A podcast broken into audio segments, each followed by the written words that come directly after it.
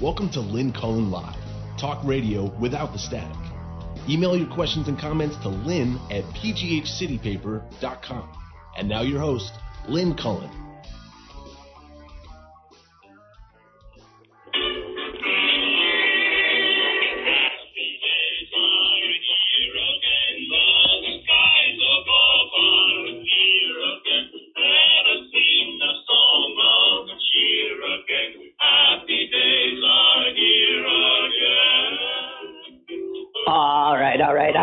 Get too excited here. All right, calm down.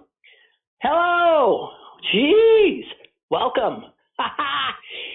it's January 6th, a most consequential day in American history that has really just begun, and God knows what we are going to be subjected to uh, before it it ends.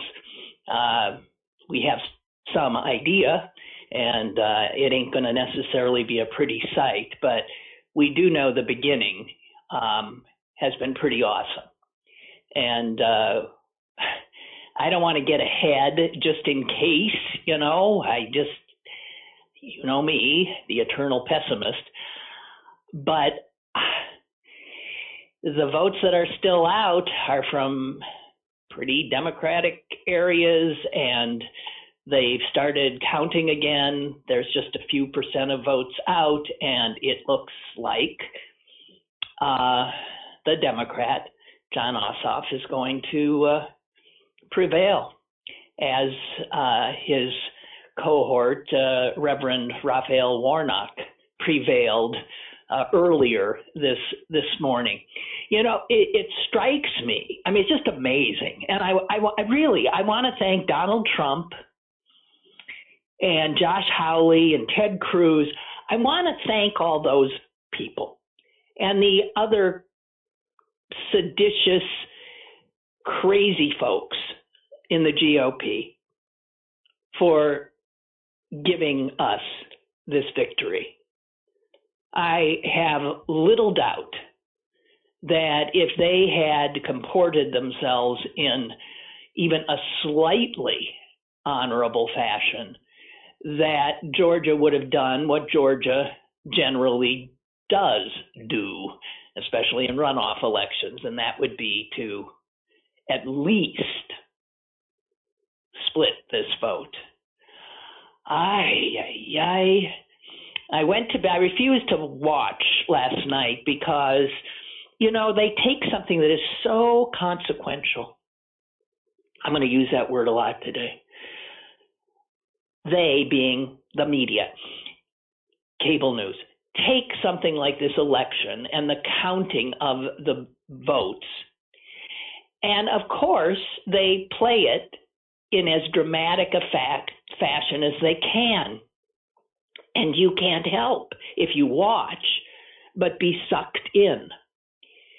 So with each new batch of votes that come, your your heart beats a little quicker, your stomach drops as a you know bunch of Republican votes come in, um, and things narrow or things start pulling away, and and it's it occurred to me as I started to watch that this was an exercise in simply raising my blood pressure, making me a wreck, and I would know no more than I would if I just went to bed, really, and learned the result in the morning, which is what I did.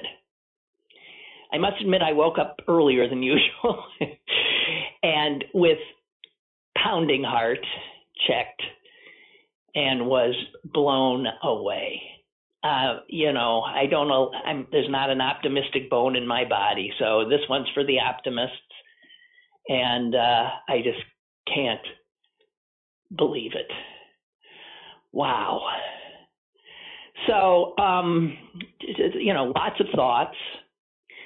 Uh, mostly the the incredible joy I feel in the misery of Mitch McConnell. Because what happened yesterday in Georgia was he was kicked to the curb. He still will have a great deal of power as the minority leader, and because he knows how to play the game so well, and it'll be a 50 50 Senate. But he will not have anywhere near the power he has had for the last four years.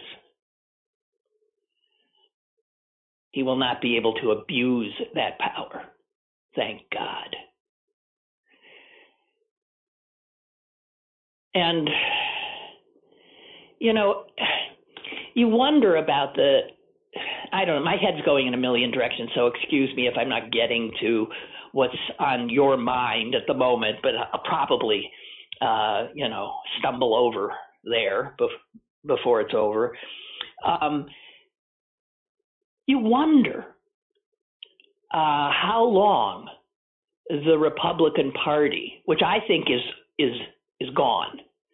As I said yesterday, it is the Trump Party, and um, there's no doubt about that. It, it it has been destroyed, and the only thing to be done. It is not a it is not a party that believes in democracy now. It is not. A, it is a party that is, uh, you know, very comfortable with autocracy, and um, it is a party that is, by its very nature and by its actions, undemocratic and un-American. So, if you were a Republican uh, of an older iteration and you just couldn't imagine not being a Republican anymore. I really think you've got to do that. And I think the very few Republicans who who have not become bootlickers and truth deniers and democracy defiers, uh, they need to form their own party. Now, granted, initially it, it would be small, but they need to do it. And I said that yesterday. And Tom Friedman said it today in his column. And he makes very clear that that is the only path forward, that the Republican Party that we have known since Abraham Lincoln is gone. Tom Friedman says for America to be healthy again, decent Republicans, elected Republicans, corporate Republicans need to break away from this unprincipled Trump GOP and start their own party. It is urgent, he says. And he says they need to do it now so that they form a little caucus in the current, in what will be the next Congress. And in that way, they can be very powerful, even though they're a minority, because they can compromise with Democrats. They can help move things forward. They can make our government a government again with just a few of them breaking away from the party and forming their own. I'm not holding my breath. I don't think Tom Friedman is either. But that's what needs to be done because you need to, I'll use Friedman's words, it is the only way America can come together. We must isolate, pull away from this discredited Republican Party, Trump Party of what Friedman calls crackpots and sleaze bags not like him to use words like that. And he said, Can we imagine? And it's true. In a few days, when all of this is over and Joe Biden is uh, sworn in, are we really just going to go back to pretending uh, things are okay after we are still in the middle of watching one of the two major parties attempt a legislative coup? How do how do we just as I think Susan said yesterday, you know, it's like a, a steaming dump in the middle of the living room. We're just going to pretend it's not there.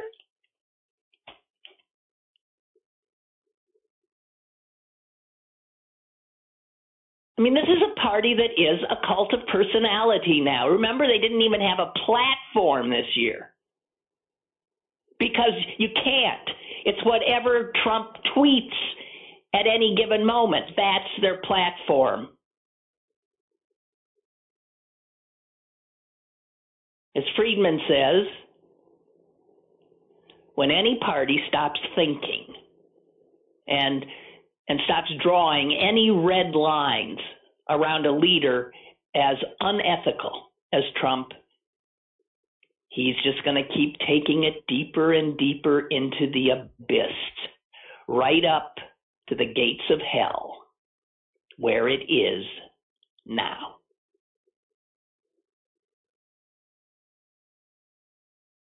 And the one thing he came up with that I think is uh, brilliant, and this is where we, the people, come in. He says Americans, decent Americans of all stripes, must keep fighting not only to urge principled Republicans to acknowledge reality that their party is gone and to form a new one that can have amazing power. I want to repeat that for a small party because they already would have people in the Senate and in the House. And that gives them the ability, almost like in a parliamentary system, to have a great deal of power regarding legislation, what gets through, what doesn't. But the other idea he has that I think is brilliant is he said, the people, we the people need to make sure that every Republican who took part in this attempted coup, and that means two thirds of the current House Republican, contingent. And a whole mess of senators as well, that they need to pay the price. Now, how do you do that? He suggests that shareholders of every major American corporation should immediately start pressuring all of these huge companies' political action committees that they must bar any contributions to anyone who participated in this attempted coup.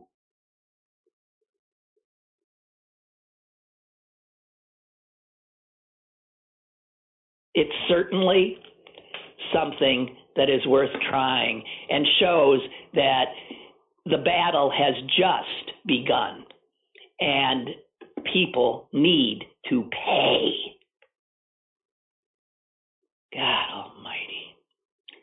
Okay, another scary thing uh, that's happening today is, of course, these uh, MAGA uh, thugs and uh, sheep in uh, Washington, D.C and they are already there. They are already listening to speakers, many of whom are spouting insurrection.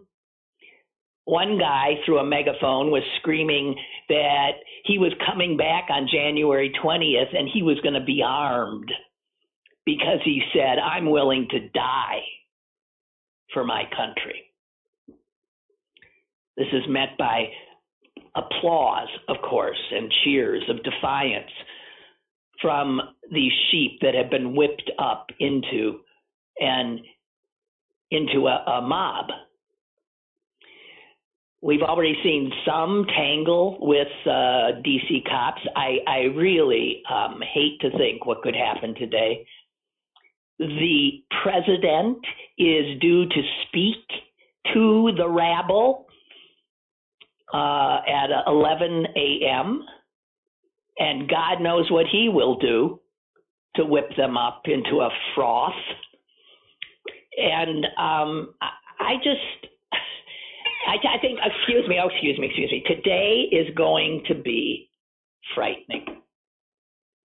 And I must say, somebody who um, generally has gotten out of the habit of staying staying glued. God, I'm sorry, my phone is going nuts.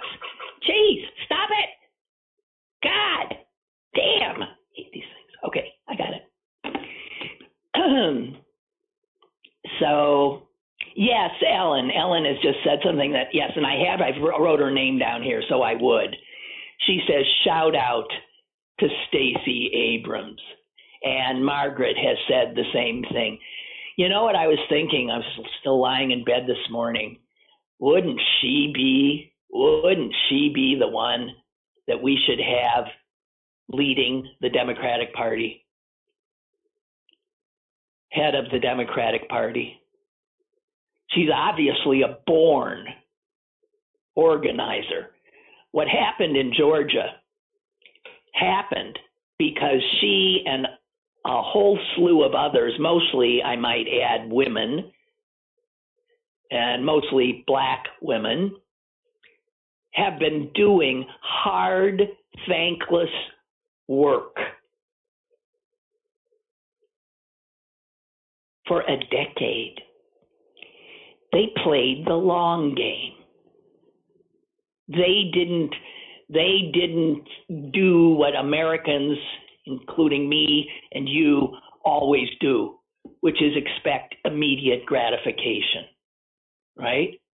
They played a long game and it paid off today.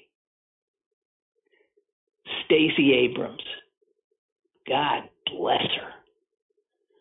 I saw somebody say that what she pulled off, all this work that led to the Democrats getting control of the Senate and the demotion of Mitch McConnell, makes her right there one of the most consequential women in American political history.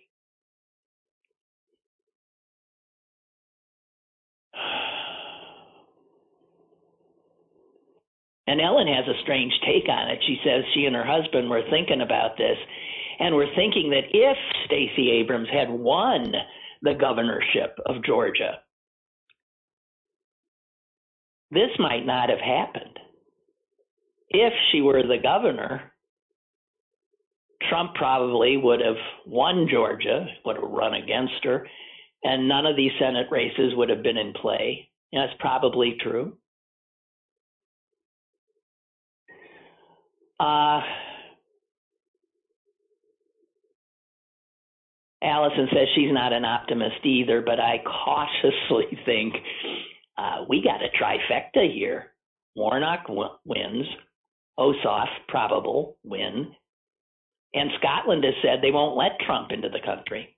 the White House, by the way, since since that statement was made by the by the head of Scotland, that woman Sturgeon, her name is, um, saying he was not welcome there, and they wouldn't he wouldn't be allowed simply because of his um, of the COVID requirements. Um, and he's not an essential person. I love it. I love it. I love it. The White House is now saying he had no intention of going to Scotland. Yeah, right. Well, I was opining to a friend the other day. You know, once he is no longer the president, I would not be shocked. I really, I would not be shocked if he did end up fleeing the country.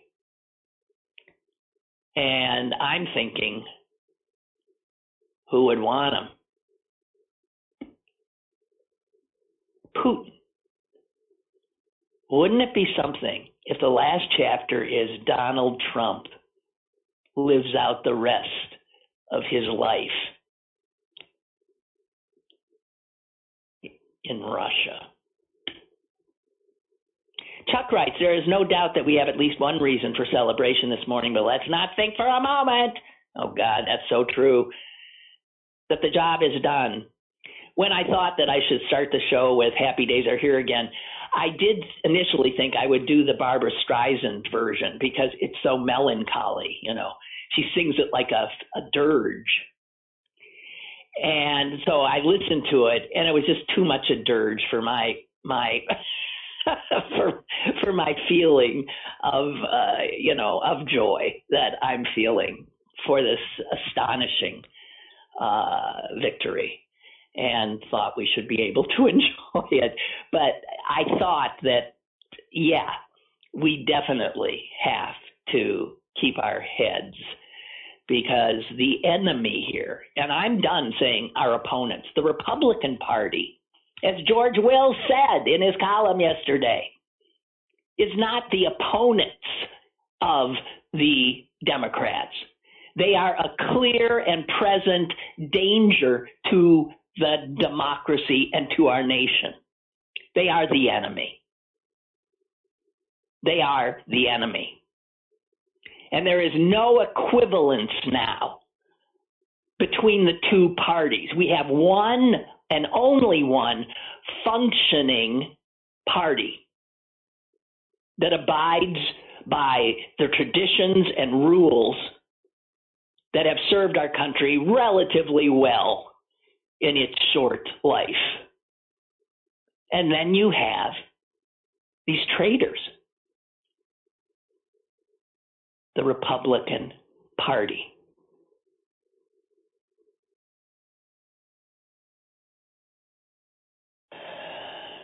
Chuck writes Democrats effectively have only about 18 months to push through their agenda, and then we'll find ourselves in the midst of a midterm election. And we can't afford to lose these majorities in the midterms. Yeah. Democrats also do not have a supermajority in the Senate, which is required for the big ticket agenda items. Lastly, Chuck is sobering us all up. I'd like to remind everyone that local and state elections are just as important Yes. Well, case in point, he points to the uh, circus that happened in Harrisburg uh, yesterday. And if you don't know about that, it was a case of the Republican Party in control of our state legislature shamefully refusing to seat a and swear in a Democrat who had won his election, Jim Brewster, because they still think he didn't. It doesn't matter. The vote was certified. Stephen Caruso, who covers the horror in Harrisburg at great uh, risk to his own mental health, I think, will will join us in about uh, 15 minutes to talk about what happened. It's it's unbelievable, or not. It's not because the Pennsylvania Republican Party is about as insane as they come. And there are few outliers in it. And one is Patrick Toomey, and another is this Brian Fitzgerald, who is in the um, is the only one of the Republican congressional uh, group that didn't join in this sedition. So, wow a lot of work to do. I don't know if you saw the um, hang on. I want to see what's. I actually am doing something today that I've never done while doing the show, and that is I've got my television on just to make sure I don't miss some breaking thing. Um, they feel the vote will be uh, will be finished up by around lunchtime, and Trump might be finished up by about lunchtime, and will have uh, sent his minions out into the streets to trash uh, the nation's capital. Who knows? We'll find out. Um, I don't know if you saw this video, but I did, and I was, I, I just, these people are so dangerous. Mitt Romney, who I have very mixed feelings about. Mitt Romney boarded a flight in, I believe, in Utah, where he lives, uh, yesterday. And while he was waiting for his flight to board, he was heckled by other people in the waiting area who also were flying to DC to be part of this Trump mob today. And the video is from the plane itself. When everyone's on the plane, some woman starts screaming that he's a traitor. And she gets joined by a chorus on that plane. And they go on for well over a minute. Traitor, traitor, traitor, and start screaming things at him. This is what we've come to. The traitors.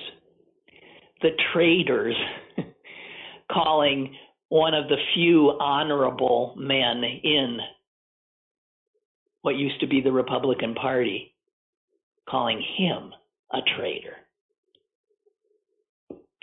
Extraordinary. Oh, Lordy. I also came upon a um, quote. God Almighty.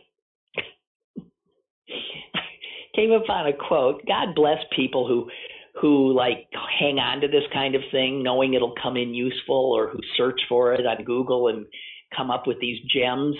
It is a, uh, a quote from Lindsey Graham, and it's a statement he made in May of 2016. This is when he was still a never Trumper. And in May of 2016, Lindsey Graham said this to his fellow Republicans If we nominate Trump, we will get destroyed and we will deserve it. Now, I'm assuming he meant we will get destroyed in the election. And that turned out not to be true. In fact, selling their soul, selling their souls to Trump, initially got them quite a bit. And a lot of it is going to plague us for generations. And that is, they got the judiciary they wanted and they got the money, the tax breaks they wanted, and they eviscerated all the regulations. Today, they, he just uh, eviscerated another one. Another Trump gave a great gift to the oil and gas industry um, and allowed them to kill more and more wildlife and birds, especially. They can't kill enough. They just can't kill enough because cash, cold cash, trumps life for this party that thinks they're pro life.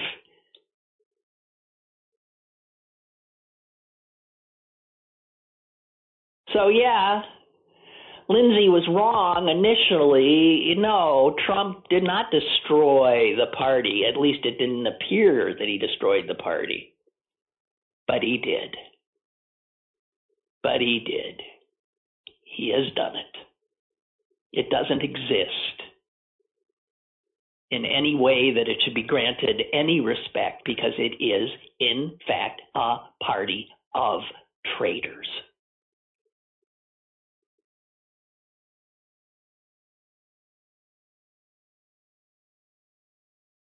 And if you think about it, in the four years since 2016, while the Republicans might have gotten, by selling their souls, the things I just noted, the reality is is that 4 years later they have lost the White House. It appears they have lost the Senate. And the Democrats hold power in two of the three branches of government. So, in that regard, Lindsey Graham was correct. If we nominate him, we will get destroyed and we will deserve it. And how odd it is that Lindsey Graham and so many others What calculation did they make to sell their souls? Unbelievable. Unbelievable. Unmasked. Unmasked. Strange that that word with so much meaning to it in these times is the proper word for what Trump has done to the Republican Party. He has unmasked it.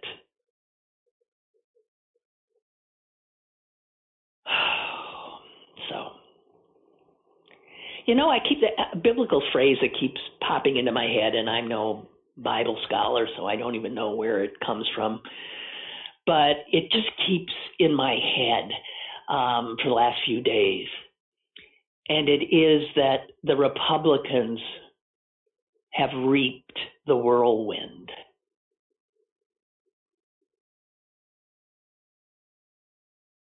They made a calculation, they made a choice, and they've reaped the whirlwind.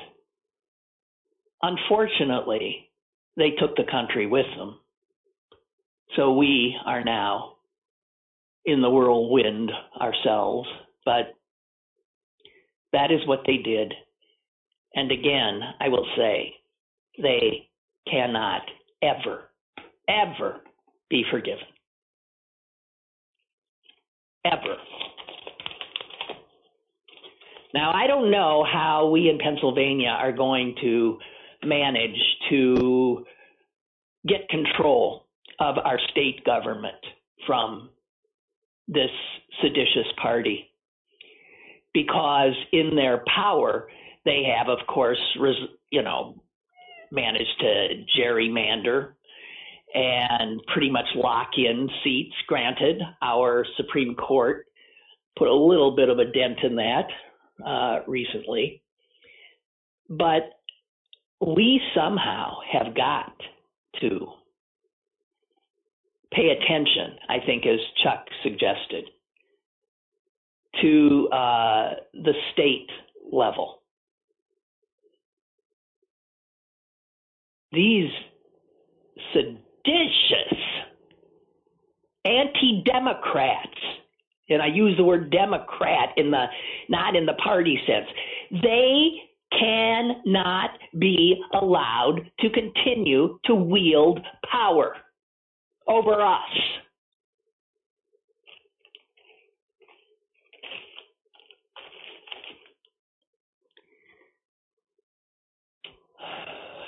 Okay.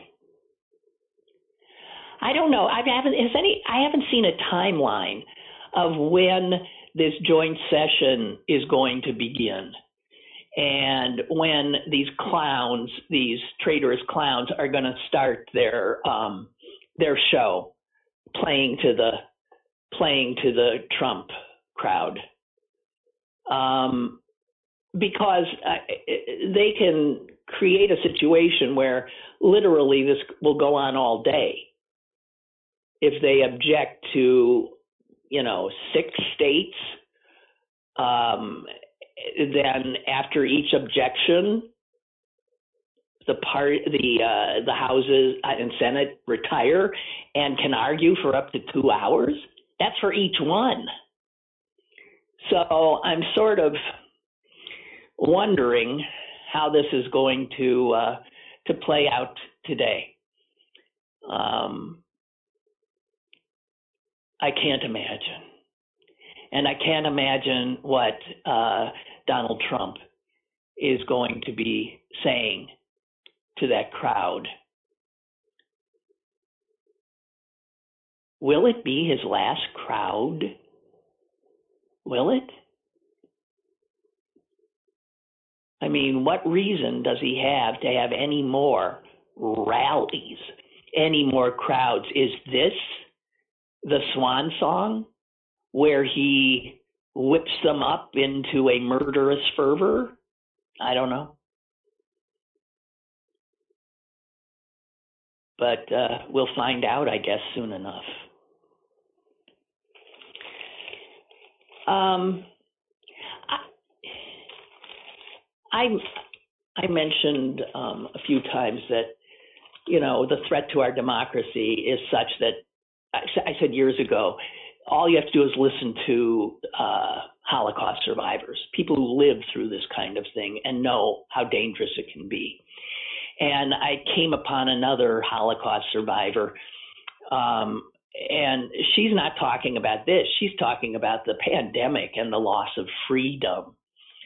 And like the the other Holocaust survivor in Belgium that was playing the piano out his window for people to enjoy, who told his neighbors, "You have so much more freedom, uh, and you don't have the constant terror that we had." You know, so don't get too down in the dumps, guys. And this woman said the same. Uh, she spent her uh, adolescence in a barn, uh, in a little stall with her grandmother, her parents, an aunt, and an uncle, and three other children. They could barely move. Two years. They lived with mice, rats, lice. But she always felt that every day they survived was a miracle. And that she was a miracle. A miracle child. She survived. Even though for those years she couldn't speak out loud, she couldn't laugh, she couldn't cry for fear of being found. And here's what she says now. Now I feel freedom. I stay by the window and look out. The first thing I do in the morning is look out, see the world. I am alive. I have food. I can go for a walk. And then I remember no one wants to kill me. So I read, I cook a bit, I do puzzles. I'm alive.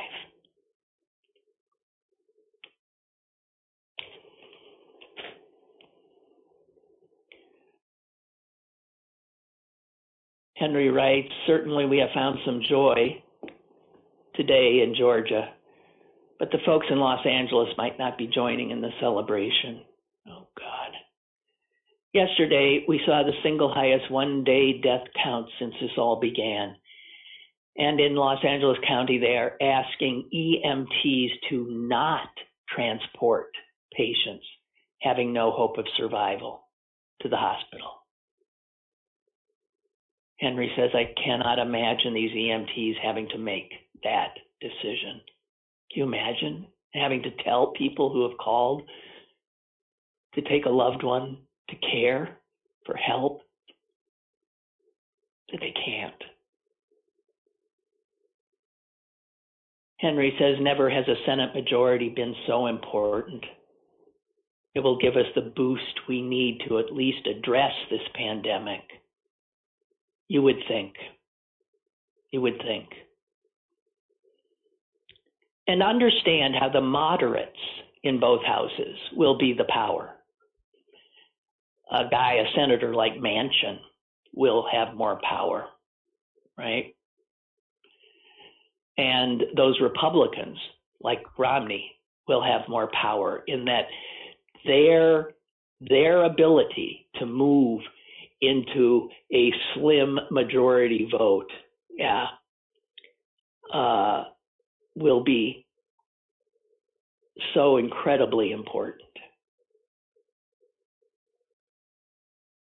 So the consequential day continues. I see as I look, I'm I'm never going to do this again because it does distract me. As I look at the screen, I don't believe there's been any change in, in the voting count for Jon Ossoff. Hey, stop and think about this. Of the four people running yesterday in that election, one woman, three men, three white people, one black, it was the black man who got the most votes. In Georgia, he got the most votes. And if Ossoff continues to win, Georgia, and by the way, the first state that was in the Confederacy to send a black person to, is that true? Maybe it's true just for the Democrats to send a black person to the uh, Senate. I don't know. I think Stephen Caruso is uh, is joining us now. Stephen, Lynn, how are you? I'm I'm blah blah blah blah. I am a you know a, a cornucopia of of emotion today. There is just so much going on, and um, I have been uh, I have been berating uh, the Republican Party in the most of this show so far, and um, and I I would like to continue to do so, but a little closer to home, because what the Republicans pulled in Harrisburg yesterday at what again was supposed to be like today in Washington, a pretty pro forma kind of a thing where people come who've who've won the election and they're sworn in, right? That's what was supposed to happen yesterday. Yeah, uh, well, so yeah, what happens is, you know, there's sort of this, like you said, pro forma ceremony where uh, every year, uh, or not every year, every other year, when results are in, uh, these electoral bodies meet. They sort of just read off the results. A clerk or like a member will be designated to do it, and everybody, you know, puts their hand on a written document. Doesn't have to be a Bible. You hold up your hand, and you, you know, a judge says you will uphold the Pennsylvania Constitution. Everybody says yes, I do, and then they're sworn in. Uh, and that's not what we saw uh, yesterday, uh, at least in the Senate, uh, because there's this one disputed uh, election that Republicans are disputing. Um, it's the Jim Brewster, Allegheny County and Westmoreland County zone. He represents like McKeesport, Monroe, uh, Monroeville, and uh, what right. would it be? Like up to New Kensington. He's been yeah. there for I think a couple terms at this point, and he won by 69 votes. It was a sweeper. yeah, and a lot of that's because of a you know federal judge, uh, federal uh, a state ruling that said that ballots that didn't have dates will be counted. Uh, this is what I believe it was an Allegheny County ballot specifically. And, uh, you know, the, the rate, I think the race was already tied at one point. And we're talking, I want to say there was 30, 40, 50,000 votes, probably more than that cast in this election. And it was tied. And then finally, you know, they say the Supreme Court makes this ruling and Brewster wins by 69 votes. Yeah. Now his opponent, Nicole Ziccarelli, the Republican, uh, you know, had been filing these appeals to keep those ballots from being counted. Now, with all of her state options exhausted, she's in federal court, and she also petitioned the Senate itself to delay swear uh, delay the swearing in. So, uh, you know, there's some precedent for the bodies to sort of self-regulate, and like what you, we saw in the Senate back, I think it was in the 90s. There was a case where the Senate like didn't certify the election of one of its own. I mean, even the Congress can do this and like not certify, like, like say we're not accepting your election here. But usually that happens when there's definitive proof of voter fraud. Like the case in the 90s in the Pennsylvania Senate was, if I am not mistaken, it was a case of a Philadelphia election where someone was literally found by a federal judge to have stuffed the ballot box, like literally ballot stuffing. Yeah. And there's no indication there's no of, of fraud here at all. She's not even charging fraud. She's not. Yeah, she just exactly. disagrees that those ballots that didn't have a date on them should uh, have been counted. But correct. It's been certified. That, that it's certified. They they're not there yeah. to uh, override that certification.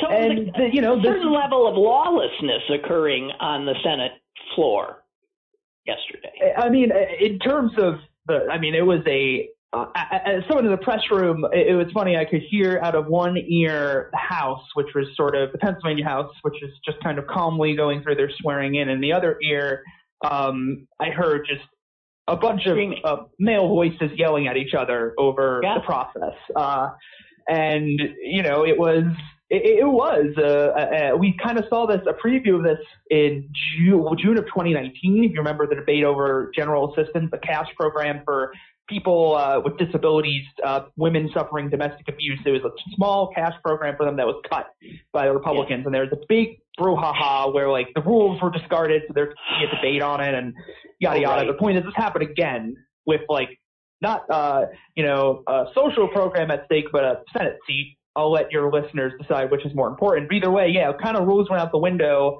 I think everyone admit that.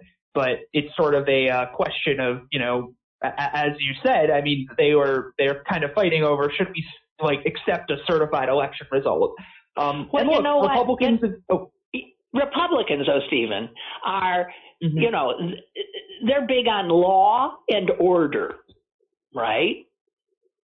And what we had yesterday was disorder and dubious legal shenanigans by this party of law and order because they didn't. And it's not as though they don't have the majority, right? Oh yeah, the, the I mean, if they seat is, uh, this Democrat, if they seat the Democrat Brewster who won, mm-hmm. it's not like they lose power. Yes, Republicans have a majority either way. okay, but not only did they do that, but they somehow, my understanding is, is that the lieutenant governor is the person who, you know, is the guy with the gavel when this whole thing's going on. He oversees the Senate, mm-hmm. right? Yes, yes. Mr. Fetterman. How did what did they they threw him out? They knocked him aside? That, how did that happen? So that that happened in that June debate I mentioned too, uh, in June 2019. Like, like I think there is some procedural rule by which they can get rid of him if he's not doing his job. I mean, like I would. Who like, said like, he wasn't me, doing I, I his job? Yeah, but who said? Well, because he's tech, he he was not. Look, look, look, I'm not trying to sort of.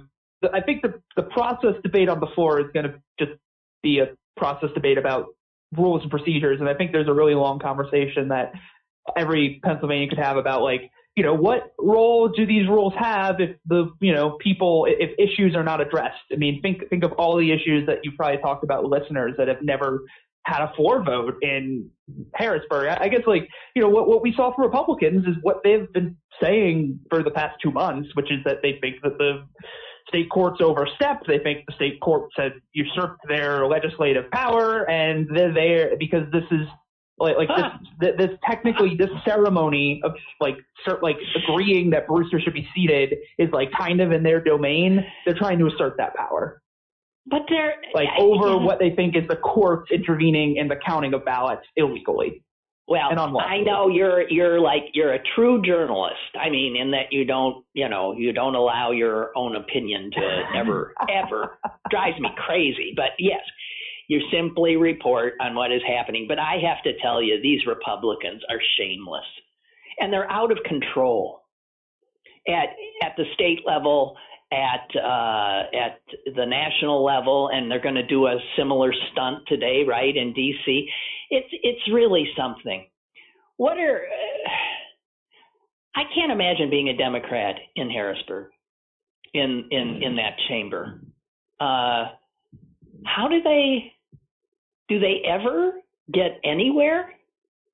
And how do we Hmm. get a Democratic majority? Whew.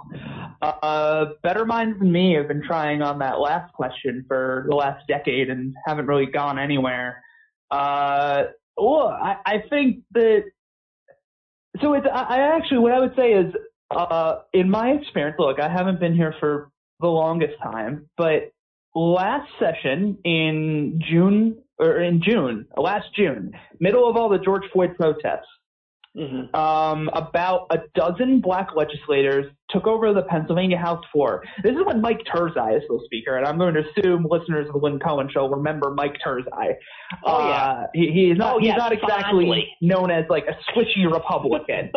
um, and so these black legislators took over and basically held a Black Lives Matter rally on the floor of the House right before it was supposed to start and said, we're not moving until you give us votes on some bills that actually impact policing. And they did this for about 40 minutes until they met, like, there, there was backroom meetings with, like, Rep- uh, Democratic Republican House leadership. And the, the, the, the way the House is structured, there's a lot of ways to just stop things from happening between, like, control of what votes come up from again, like, like committee chairs and everybody, all these people have this ability to say no to things. And that protest, though, got Republicans to just go, you know what, yes. And they got votes on, the biggest was a bill to create this database of police who uh, commit, like, use of force Yeah. violations or lie about evidence or all sorts of ethical violations that you probably wouldn't want a police officer doing. And they got a vote on that. Yeah, that they came got out a of vote, committee but did they did they win? They won. Yeah, no, they, that's what I'm just saying. They, they it was voted out of committee. It went through the House. It went to the Senate. It went to the governor. There was not a single no vote, and it all happened basically because that protest forced the hand of Mike Turzai. So I I guess that's also why I I, I tried to like, like it's the beginning of a session, and I don't want to bore your listeners or process, but so much of what happens in Harrisburg is justified with or predicated around this idea of like process, process, process. But like the most tends to happen when some people kind of ignore the process, or just like like you know, like it, it's just used as this argument to talk about process instead of talk about policy. And yeah, yeah. I, I guess like what I'm, I guess what I want to say is just like it, it's it's kind of good to know that and keep that in mind because I, I, I I'm struggling to come up with exactly what what I think the key is, but just like that that's always going to happen. But the biggest win for Democrats came when they just kind of said, "Ah, that's a nice process you got there. We're going to protest." Well, that's good. Well, it shows how well good you gotta good for them and and God process. I would lose my mind. It's process that makes somebody like me lose my mind. It's process that like Mitch McConnell was such a master of. Yeah. And yeah, people who have this, you know, understand all these little, you know, ins and outs and ways to impede or or you know shove shove under the rug things. I mean, it's just and they make the laws. They make those procedural Yeah. rules, right? So they, they passed them. I mean, yeah, they Yeah. passed today or yesterday.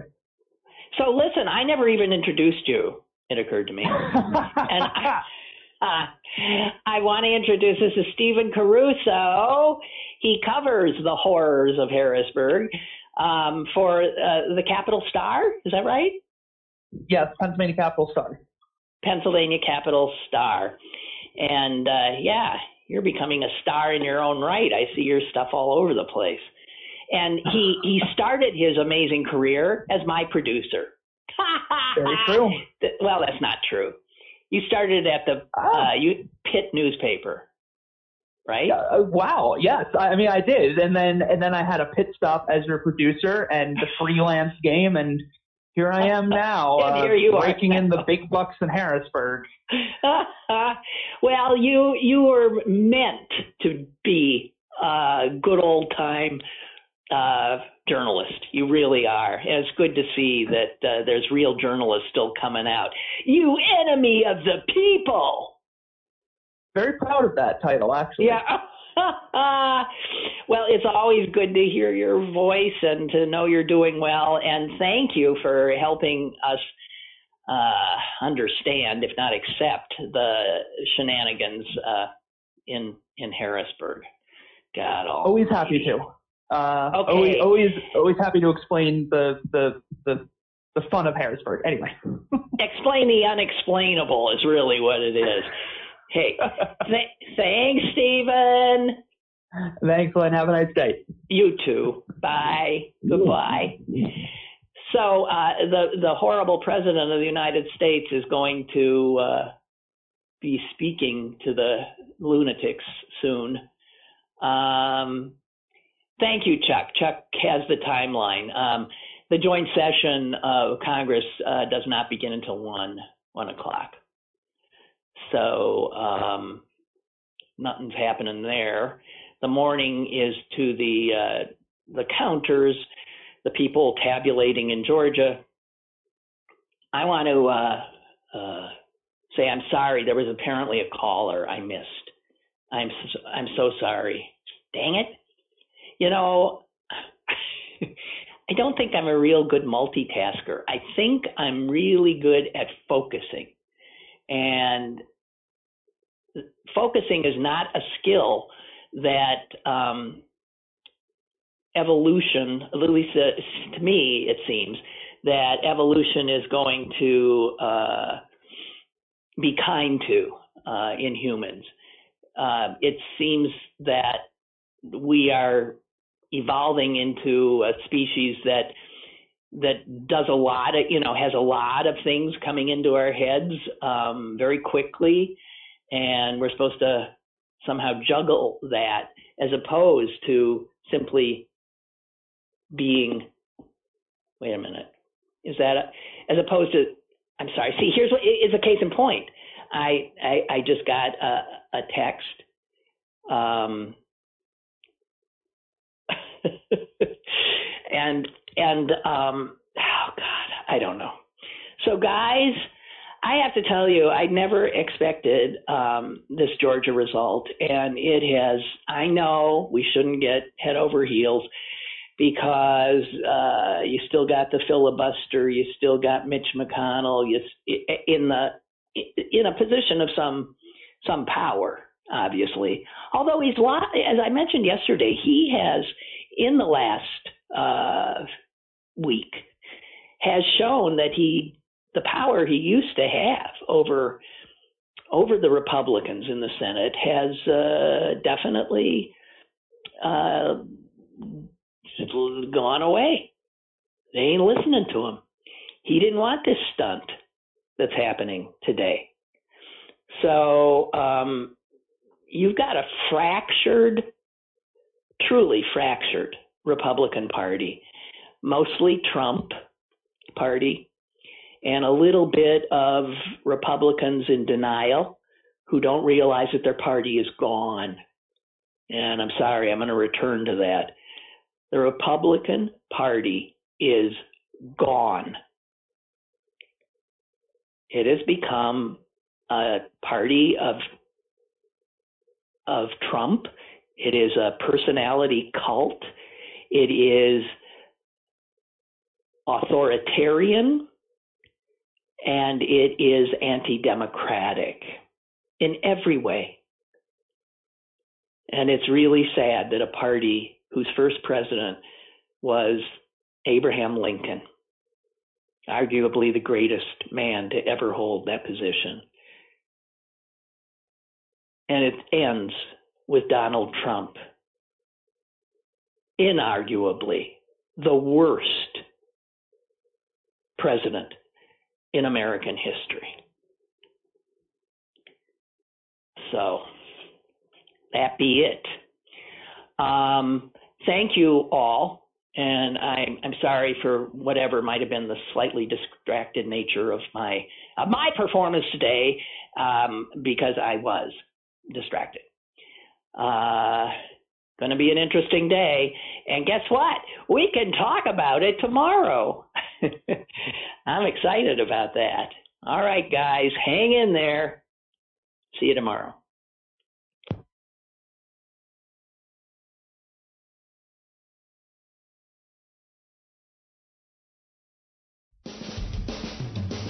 Lynn Cullen Live, Monday through Friday from 10 a.m. to 11 a.m. and archived at pghcitypaper.com.